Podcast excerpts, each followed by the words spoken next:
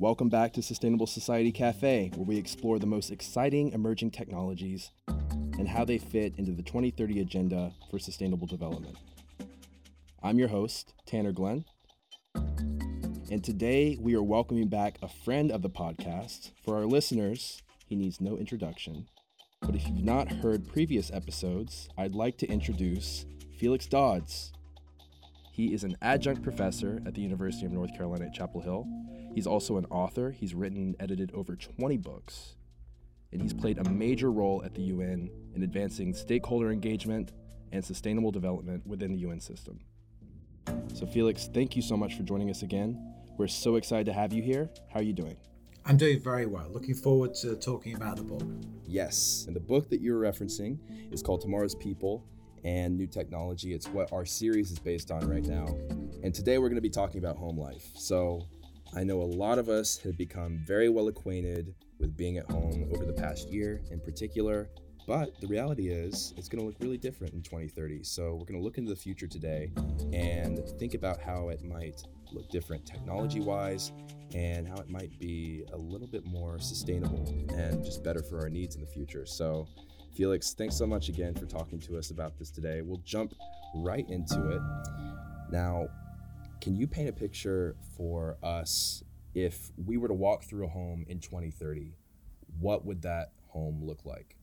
Thanks, Stanley. Yeah, of course I can. Uh, and I think that a couple of the things that will frame that is that in the future we're going to have a need to conserve water. And so it's estimated by 2030 that we'll need, we'll be have a shortfall of about 30% in water availability over our needs. And um, we'll have the same for energy because there are more people in the world. And so the requirement for energy is going to be much greater. So we need to conserve energy and we need to conserve water. So both of those will play a role in, in the houses of the future. So the houses of the future will, if you're walking through it, you know, your bathroom will probably have a toilet that will tell you where if you're ill or whether you're well. So that's really interesting.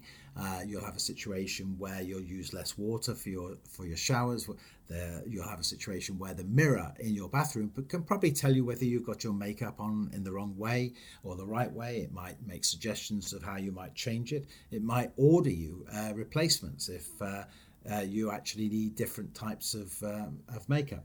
You'll go down to your uh, kitchen and you'll find that in the kitchen that again the, the washing machine or the um, dishwasher will use a lot less water than it does now. You may in fact have a, a unit on the outside of your kitchen which is actually collecting water from the atmosphere uh, so that you can at least have enough to drink if there's a problem with uh, drought. So some very interesting things in the context of that. Your fridge, your fridge may, because food waste is such a big thing in the United States, uh, it may be able to tell you whether your food is coming uh, out of date. It will tell you that you need to eat these. It may reorder stuff for you. So I think the the house of uh, or the kitchen of the future looks really interesting. I think in your um, living room. It may be that the walls uh, become your um, TV. It may be that your room reconfigures because when you're no longer using it as a uh, recreational place, it may become your workplace. So lots of different things. And then, of course, your energy will be provided by solar panels or solar tiles on your roof. So uh, you'll be able to be energy sufficient. Those kinds of things.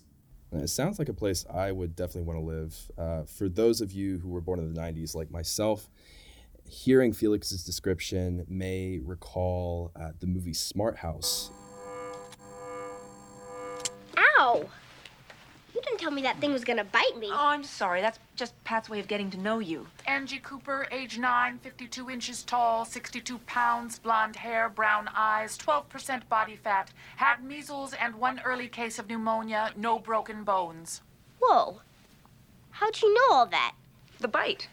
The bite you felt was a tiny microscopic blood and tissue sample. And she analyzed your DNA, registered your body temperature, and then broke down your entire medical history. Wow. Impressive. Hmm. The thing about Pat is the more time she spends with you, the more she learns. So before long, she's going to know more about you than you know yourself. Well, that's kind of creepy, isn't it? I mean, it's like Big Brother is watching you, only Big Brother turns out to be your house. But hopefully, this will not end as as tragically uh, as that movie. You know, I think that we have certain controls, and and the house won't. uh, completely go haywire, um, I think it'll be better for us. So. Uh, interesting to hear how our living situation might change in that regard and how the house might be smarter. Now, let's talk a little bit about what you mentioned with regard to having energy generated at our house. So, what do you see that looking like in terms of what we'll have on the home, in terms of you know solar panels, uh, batteries, and do you think that we'll be generating energy for uh, just ourselves? So, uh, before I answer that, I can't resist to go back to the smart house Disney example that you used. And the answer is we don't know because we're seeing hacking of many different things by outside powers. And it could very well be that your house is hacked and uh, that things happen in there if we don't get proper security for the Internet of Things, which is what your house is basically being based on. So, security for houses is really important for the future.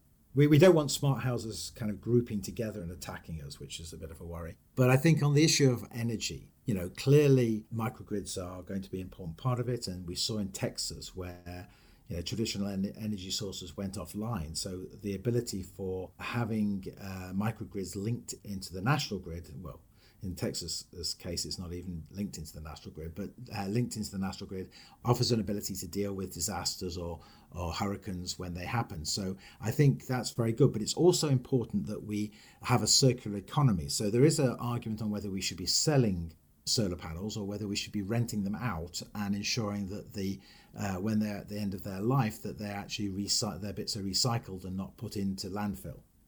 I think that's a great. And I mean, all this has to deal with growth and how we're going to retrofit and reimagine where we live to make it more sustainable by 2030. So, thinking about just on a more macro level, cities in general, we're seeing an increase in the urban population, and that trend looks to continue through 2030 and certainly through 2050. We're going to see the rise of megacities. Could you explain to us what megacities are, and as cities that are currently not megacities grow into these, will they be better or worse places to live? And how do you think they'll grow sustainably?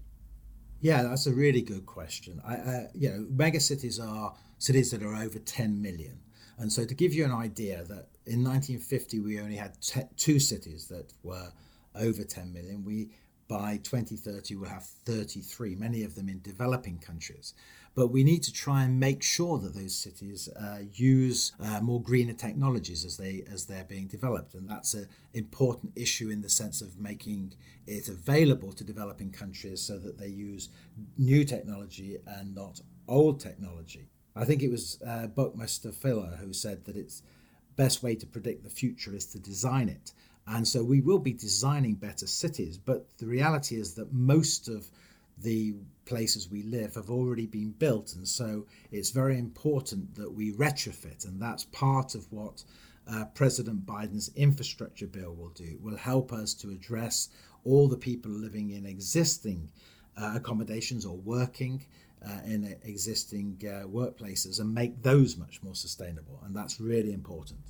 And just thinking about how people are living right now. So, in many urban environments and even outside of cities, we have roommates. I know that's true in my case. We have people living with families in multi generational situations, particularly after COVID. How much of this do you think is due to changing tastes, like you talk about in your book? And how much do you think it actually has to deal with the uh, affordable housing crisis? We, we didn't really address the affordable housing crisis in the book because the book is more, uh, though it has a lot of ex- US examples, it's more of a book for everybody. But something like 28% of uh, the US live in single households, and so it's clearly a growing issue. And you've seen the the move to tiny houses, where people are recognizing that they should be living in smaller areas. Another development has been that of the shared or co-living housing movement, so that you are only in a sense renting a room which is predominantly just for, for sleeping and then the rest of the, the accommodation that everybody has is a joint space to to, for entertainment, for cooking, for for watching TV or whatever. And one of the uh, companies that um, is behind this is uh, HubHaus, and their slogan is "Rent one of our rooms and find your tribe." This is, I think, uh, a, re- a reference to this next generation being much more interested in communal living than perhaps previous generations. Oh, definitely. And this is personal to me, but I have two sets of grandparents. They're both retired. And we're seeing what's being billed as the silver tsunami play out, which is basically the idea that baby boomers are retiring, and because it's such a large generation, you know, we're seeing this silver tsunami. In my own personal experience, we're starting to have to think about how do we help our grandparents receive care? And we've realized how expensive it is both to go into facilities and also to receive care at home. How do you think robots are going to help fit into this space by 2030, both in terms of treating patients and for companionship? So, um, there's a really good example out there. There's, it's called the Sophia robot that's produced by Hanson Robotics. Hello, everyone. Sophia is the brainchild of American roboticist David Hanson. I created Sophia to humanize robotics, to make the robotics and artificial intelligence technologies that we have today more accessible to people. We were surprised by the level of celebrity that she gained. Is this my good side? I need to look good for my fans. Very much designed for what we're talking about to help those who are in need of uh, help as uh, elderly patients or elderly people living by themselves.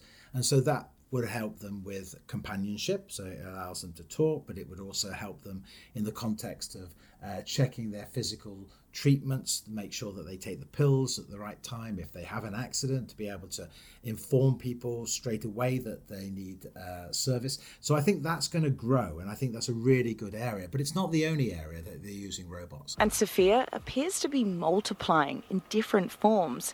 This is Little Sophia, a doll like educational robot for kids. Getting ready to teach my friends how to code on Python and Blockly. We're then introduced to Hanson Robotics' newest family member, Grace. Born out of the needs of the pandemic, Grace is a medical robot aimed at assisting the elderly at a time when human contact can be deadly.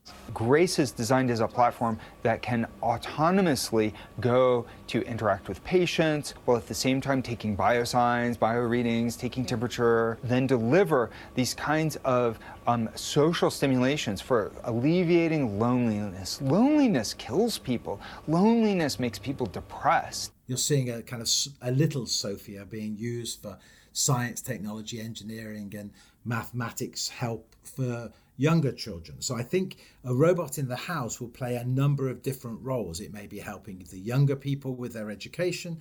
Uh, it'll be a different robot, perhaps, that's helping an elderly person with their life choices. Well, and you're talking about robots inside the house.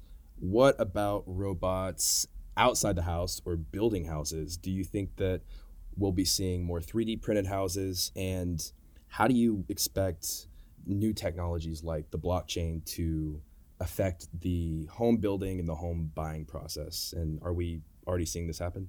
Yeah, we are. There's, uh, I think, in 2018 there was a 3D house printed overnight in California. So that reduces the cost because you're not using physical labor to produce it. So that will bring down certain forms of housing if you're prepared to do that.